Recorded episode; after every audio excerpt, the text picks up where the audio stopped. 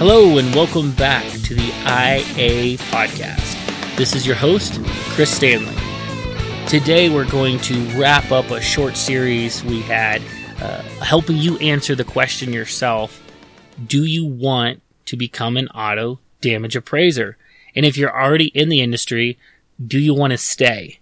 So, in the first part, we covered the different options career, part time, and the gig economy. In the last episode, we we talked about the pay. If it's a career, it's around sixty thousand dollars after you get some experience. Part time, two to three thousand dollars a month. Gig economy, fifty bucks a file. So you could probably think you could pull in an extra five hundred a month. And so today we're just going to kind of throw in all the rest of the loose ends and kind of perks of the job and maybe some of the cons of the job. Um, so that way you can really get a grasp on what this the what, whether you want to do this or not. And so one of the biggest perks to me about being an auto damage appraiser is you get to drive in your own car, listen to your own music, your own podcast. You are the king of your world. And to me, that's huge. Sitting in an office, eh, I just lose that. And so to me, that, that is definitely the biggest perk. Uh, this another big perk though is you get to schedule around your life events.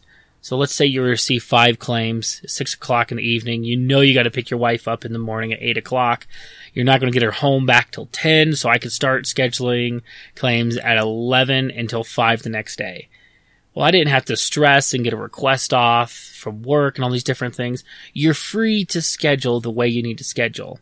Uh, another perk is you get to eat, meet, eat. No, you get to meet a lot of interesting people, and you get to hear a lot of great stories from them about their their their collision and about the wreck and the story behind it. And it just brings out a lot of different unique uh, aspects of humanity that we don't see driving around in our own little bubbles until we get in our own collision or wreck. Uh, so those are three of the the major perks, and um, it and so but let's go into the kind of the cons because that's what usually drives people away from this is it's uh, number one feast or famine right out there in the open.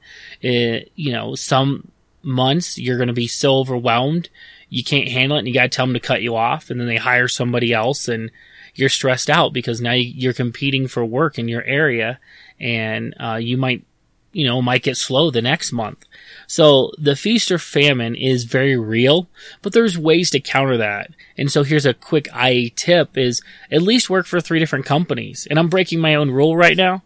I'm only working for one, uh, but I'm I'm looking at options because I, I think you have to have three different companies. I've had two out of three companies I was working for completely collapse.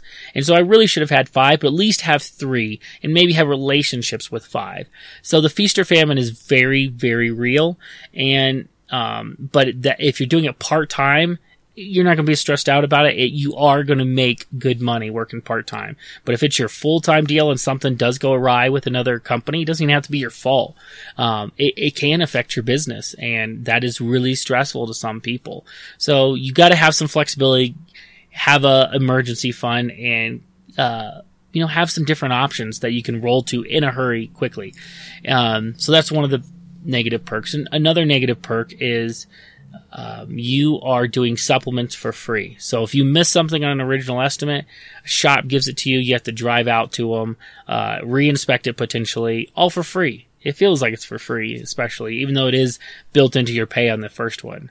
And um, another perk, uh, not perk, a con is many times you can come across somebody in a body shop or in the insurance world. And I, I, I said many times, but really it's probably less than 10% of the time you really get in a serious conversation. It's with somebody potentially that's looking down on you as an independent appraiser and because we don't focus as much on the estimating aspect, we're focusing more on the customer and getting that process moved along. And they have some different advantages we'll talk about later, but they really look down on the estimating writing ability, and that can just make you feel yucky inside and uh, make you feel like a fraud, but you're not. So hang in there. So that wraps up uh, three perks and three cons, and we'll recap real quick. So the three major perks to me are you're the king of your own car. Love it. Your schedule. You can schedule around your life events. You get to meet great people, meet interesting owners of vehicles and interesting people at the body shops. There truly are some phenomenal people in this industry. Um, and then some of the cons are it's uh, pay or feast or famine. You can feel like it's a roller coaster. Sometimes you feel like you're working for free when you have to go out and re-inspect a vehicle. Uh, on your own dime.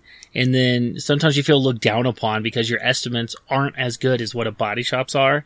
And we'll talk more about that later.